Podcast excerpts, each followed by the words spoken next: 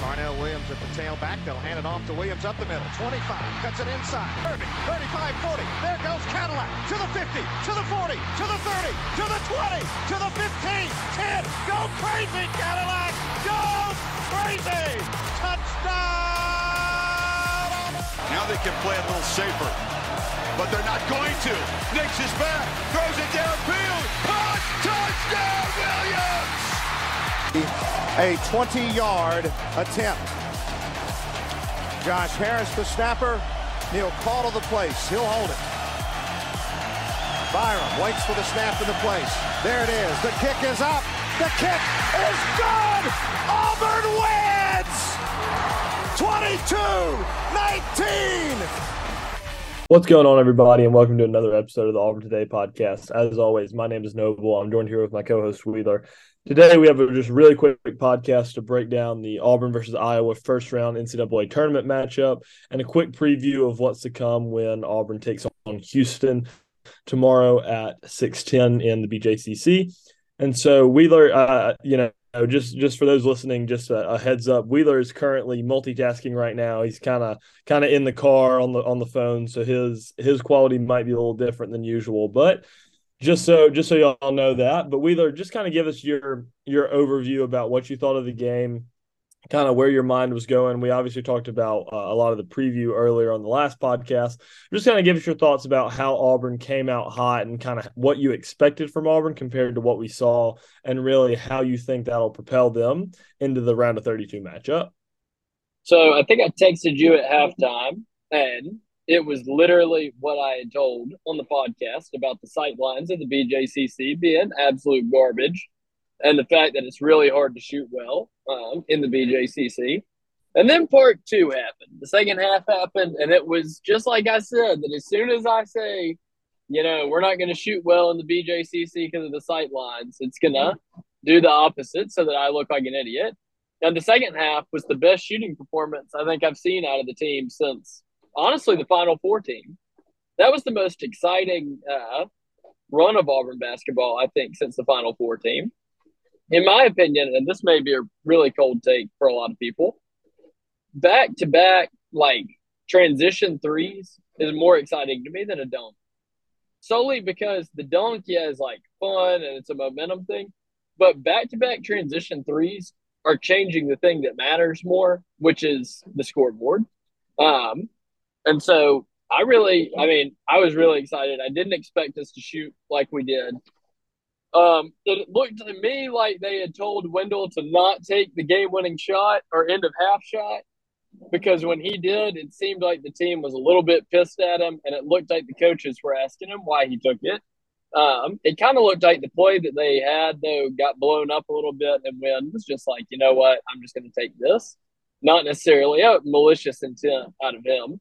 Um, but then the defense uh, stood tall. I, I'm really excited. Um, the, the, team that we saw play Iowa is a team that could win on Saturday. And, and, that's just a fact. I think that if they played to the level that they played against Iowa, um, they could go and beat Houston. Uh, you know, we've had the game plan kind of set, and we'll get into it in a little while. But it's going to be very similar to the Alabama games. I feel like uh, Houston has a similar style of just elite athletes shooting the ball super well. And if you can defend the three and you can really crash the boards, you stand a great chance to beat Houston. Um, the problem is, is they're an elite three point shooting team, and they have great size and speed, and so crashing the boards can be somewhat of a challenge. But Noble, what do you think? Yeah, I really agree with you uh, about the the transition three aspect. You know, I, I, feel like it's been a really long time since we've seen three straight possessions of just draining threes in big games. I mean, it really felt like it was, you know, I don't want to be cliche, but it did feel like the Final Four team. It was just that carefree. We're throwing up shots, we're making them, we're having fun, we're having a good time. It's electric, all that kind of good stuff. So I definitely thought that that was a mindset from the team that I really enjoyed seeing and kind of the vibes about the team just seem different than they did in the regular season. And that obviously, you know, obviously you're going to expect that from tournament time. It's, you know, bigger stage, all, all, that, but the team just looked different. And I think that's what that's what makes everyone feel the best. And I was a good team that really didn't play that bad. I mean, it, the, the the the defense made them struggle in the beginning, but really they played a decent game. Auburn just played a better game, and you know you, you saw that from the emergence of Tre Donaldson coming off the bench, kind of coming back to what he was playing like in you know late December, early January. Uh, it was really nice seeing Wendell struggle and bounce back later. You know, like Wendell was struggling, Trey comes in, runs the show. Wendell comes in later, ices the game, makes all his clutch free throws, and that was really big had Johni and Allen both with double doubles. Big rebounding night from Allen Flanigan. That was really helpful. So, yeah, I mean, I think that really the team just looked a little different. And you saw a lot of guys putting in really good minutes. Yohan Traore put in great minutes coming in, played nine minutes. Uh, Chris Moore, you know, unfortunately was injured, but Johan stepped in really well. Uh, Lior had a rough night offensively, but defensively he played really well. So I think that you just look at the whole team and it was a good team win and it just really created momentum. And watching Houston, you know, Houston didn't didn't have that at all. You know, watching Houston, they yes they won, they beat an inferior opponent, but they were limping the whole way. Marcus Sasser's still injured, all their guards are injured. It's just eh, you could just see from their face they just look weathered. It, it, if you just watch the two teams. One team was happy go lucky. They were feeling it. They were hyped. The other team was just trying to survive. And I think that's really the the most intriguing matchup looking into Houston because if both teams show up with that same mindset that they did yesterday, Auburn should win that game. Auburn played better than Houston did. Auburn looks better than Houston did. And obviously things change game to game, but you know, you, you can't help but watch that Houston game and feel a little bit encouraged by both teams' performances last night.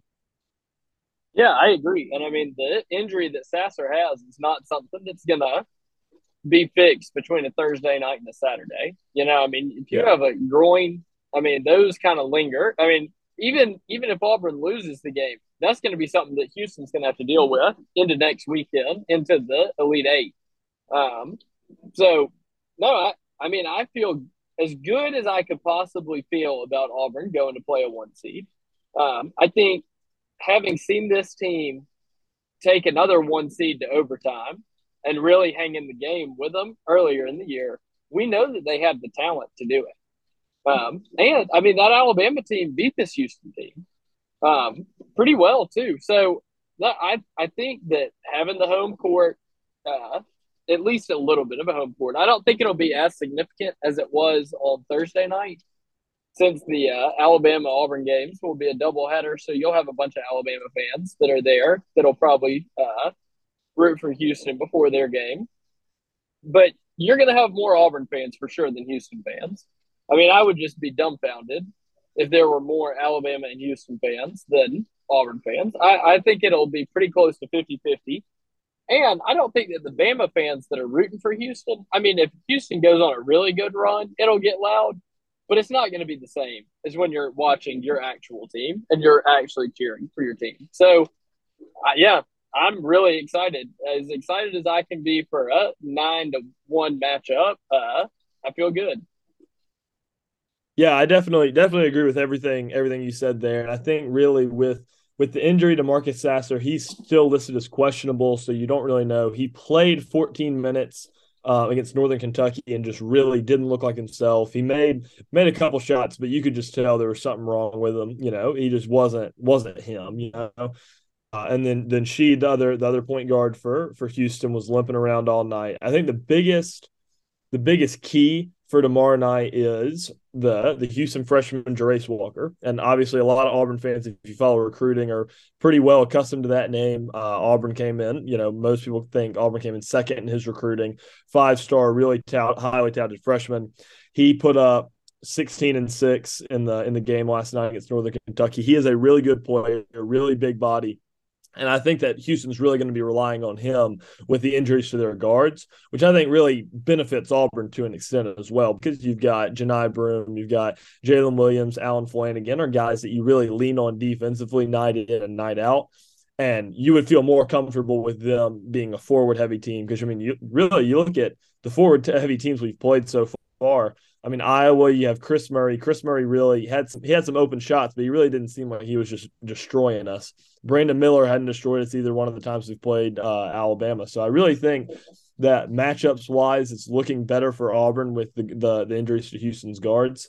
And you know, I, I think you really hit the nail on the head when you said you feel as good as you can under the circumstances. Yes, we're still playing a one seed. Yes, this team is still really good. Yes, it's still the NCAA tournament. Yes, Auburn has still been inconsistent all season. But from what we've seen, this is the best situation you could have gotten. I would much rather be playing a banged up Houston team than playing, you know, Alabama or playing Kansas or even, you know, UCLA, Texas, like all the teams that are closer to the top. Houston is 100% the team that matches up best with Auburn. And it feels like, you know, you don't want to jinx anything, but you do feel like the stars are somewhat aligning because if there is a run to be had, this is the way to get to that run. And so I really think that that's where all of the optimism is coming from a lot of Auburn fans. And there's obviously still some pessimism, obviously, but I just think that from what we saw yesterday, it was a way to be encouraged because we really haven't seen that. We haven't seen that performance against a good team like all season. And so I think that's really what is, you know, creating so much momentum is that we saw one of our best performances of the season against one of the best teams we've played all season. And so I think that that is really what what matters going in going into this Houston matchup. I agree, and I think I think perception wise, making the Sweet Sixteen would be huge because you make the Final Four, so you have that, and you can still see that we're living the recruiting, and I think we always will have some some impact of recruiting by making the Final Four. You know, just in the caliber of guys that we're recruiting. But having a down year and making the Sweet 16 just solidifies more the type of program that you are. And it really solidifies those recruits that you're trying to get um, that you're a big time program. You know, that you go and beat Houston. Houston's a team that Auburn recruits a lot of the same guys as because Kelvin Sampson and Bruce Pearl, it's kind of like Memphis. They the three of us all try and run really athletic guards um, and big forwards. And so, you know, there's not that many five stars that fit that description. And so that's kind of kind of one of the recruiting battles. So not only are you beating a team that you recruit against a lot, you're solidifying yourself that you make it to the second weekend of the tournament and that it wasn't a one-off fluke that you made it out of the first weekend of the tournament. Because as successful as Bruce has been, he has struggled in the NCAA tournament outside of that Final Four appearance. He hasn't made it to the second weekend on any other tournament appearance. And, you know, I know that there's some external oddities that go with that, with the, you know, all the injuries that happened in the 2018 season and then the 2020 season getting canceled for COVID. And I mean, last year it wasn't an oddity. It was just, you, you just got whooped uh, in the round of 32. And that, that was another year that I think making a Sweet 16. Again, it solidifies your place as, I don't want to say a blue blood, but just as a consummate competitor. And if you come to Auburn, you have a chance at championships.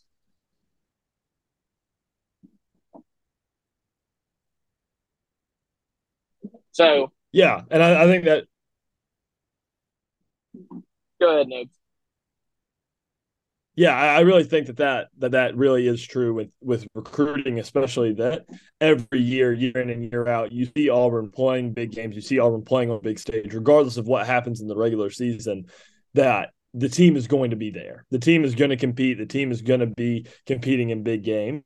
I, I think that that really is something that can't be stressed enough. The importance of this game tomorrow, making a Sweet 16 in this year could be huge. And even then, you know, you look at the rest of the bracket and it's not like the bracket is just you know gauntlet. You? I mean, you, you're starting to look through, you know, a lot of uh, a lot of the matchups. You've got Miami and Drake will be playing today. You've got Indiana and Kent State. You know, you'll be playing in all likelihood one of those teams in a potential Sweet 16 matchup. I mean, Miami has looked very beatable this season. Indiana's been inconsistent, and both of those teams are some of the most picked upsets in the entire tournament, with Drake and Kent State being sleepers. So you know, you you even want you don't want to look ahead too much, but if you do pull the upset against Houston, you have a winnable game in the Sweet 16. It's not like you've got some kind of freight train that's been on a national championship coming up there in the Sweet 16. So if you can pull this then all of a sudden you're starting to think, oh, the Elite Eight is possible. And obviously, you don't want to re- overreact to one game. But this Houston game, it really is such a critical game for the trajectory of what the next couple years could look like. That even if you're having a down year, if you can capitalize on this Houston game, it can be a massive, massive look for the program as a whole. Uh, and so that that's something to be really encouraged by, I think. And for those that are you know a little unfamiliar with Houston um, as a team, they have over 30 wins this season. They've been really really good. Only three losses. Uh, they've been you know they they they ended the season the the regular season kind of tournament area with a loss to Memphis. They lost or they just beat Northern Kentucky by a small margin. So they're not exactly playing their best basketball either. And I think that that is something to really really hone in on that when you see a one seed that is typically known for you know their their good defense and their shot making ability and then they go in and you know the last two games of their season so far have been struggles and they haven't played well. And so i think that that is a team when you look at auburn you know hot that just played one of their better games of the season. Even the sec tournament we mentioned it the team didn't necessarily play bad. They just didn't play good enough. But you know, obviously last night they played good enough coming into Houston, limp that Houston's limping into the second round. I mean, you can't stress it enough. This is as good of a draw as Auburn could have possibly imagined at this point in time. Yeah, and this is just something, you know, kind of unrelated to the basketball thing. Well, it's related to the tournament. Something that I was kind of disappointed by was the fact that everyone that went to the game said that the atmosphere was incredible the way I don't know if it was Birmingham's fault or if it was CBS, the way that they showed the TV and the angles that they showed on TV did not show any kind of like special atmosphere. The only time that I really was able to notice on TV that the atmosphere was something different was at one point, I think it was during that run, a Let's Go Auburn chant started going, and it was like super, super loud. But that's something that I hope that CBS, you know, critiques on their own broadcast that this weekend when it's the Auburn Alabama doubleheader, that even though it helps Alabama too, recruiting wise, if you see that the arena is packed out in an NCAA tournament game and that the environment and that Alabama is a state that you can come and play basketball in and it's fun to play basketball here and that you don't have to go to Duke, you don't have to go to North Carolina, you don't have to go to Kentucky to have really passionate fan bases that are going to follow you to the tournament. And that would also be a huge recruiting win because that's part of what people want. I mean, people want the NIL, they want the ability to compete for championships, and they want people to care. And so I think that would be something also to watch out for to see because I mean, Noble sent me pictures from the arena and it was packed, but CBS was only showing those first like five or six rows of the uh, left side of the court and there was nobody sitting there until people started trickling in. I guess they figured that nobody was sitting there, so they'd go steal the seats. Yeah, and really, I think it was you know the the Iowa section was by far less filled, but the whole Auburn side was packed, and the, the TV just wasn't showing it because it was on the opposite side of the court. But yeah, I mean the the environment was great. The players playing in the environment, you could obviously tell they were feeding off the energy, and so that was really cool to see but do I, I do agree with you that the the the looks from the, the TV angles, I've seen some replays, they did not really convey that, you know, that that environment like it like it should have been. But maybe they'll be able to amend that uh, in future future games. But I think that kind of that kind of wraps up uh, today's podcast, and we'll be back uh, shortly to break down the Houston game. Hopefully, it'll be a win. Hopefully, we'll still be dancing, being able to break down a Sweet 16 matchup. That'd be great. But uh, as always, th- thank you guys so much for listening and War Eagle. War Eagle.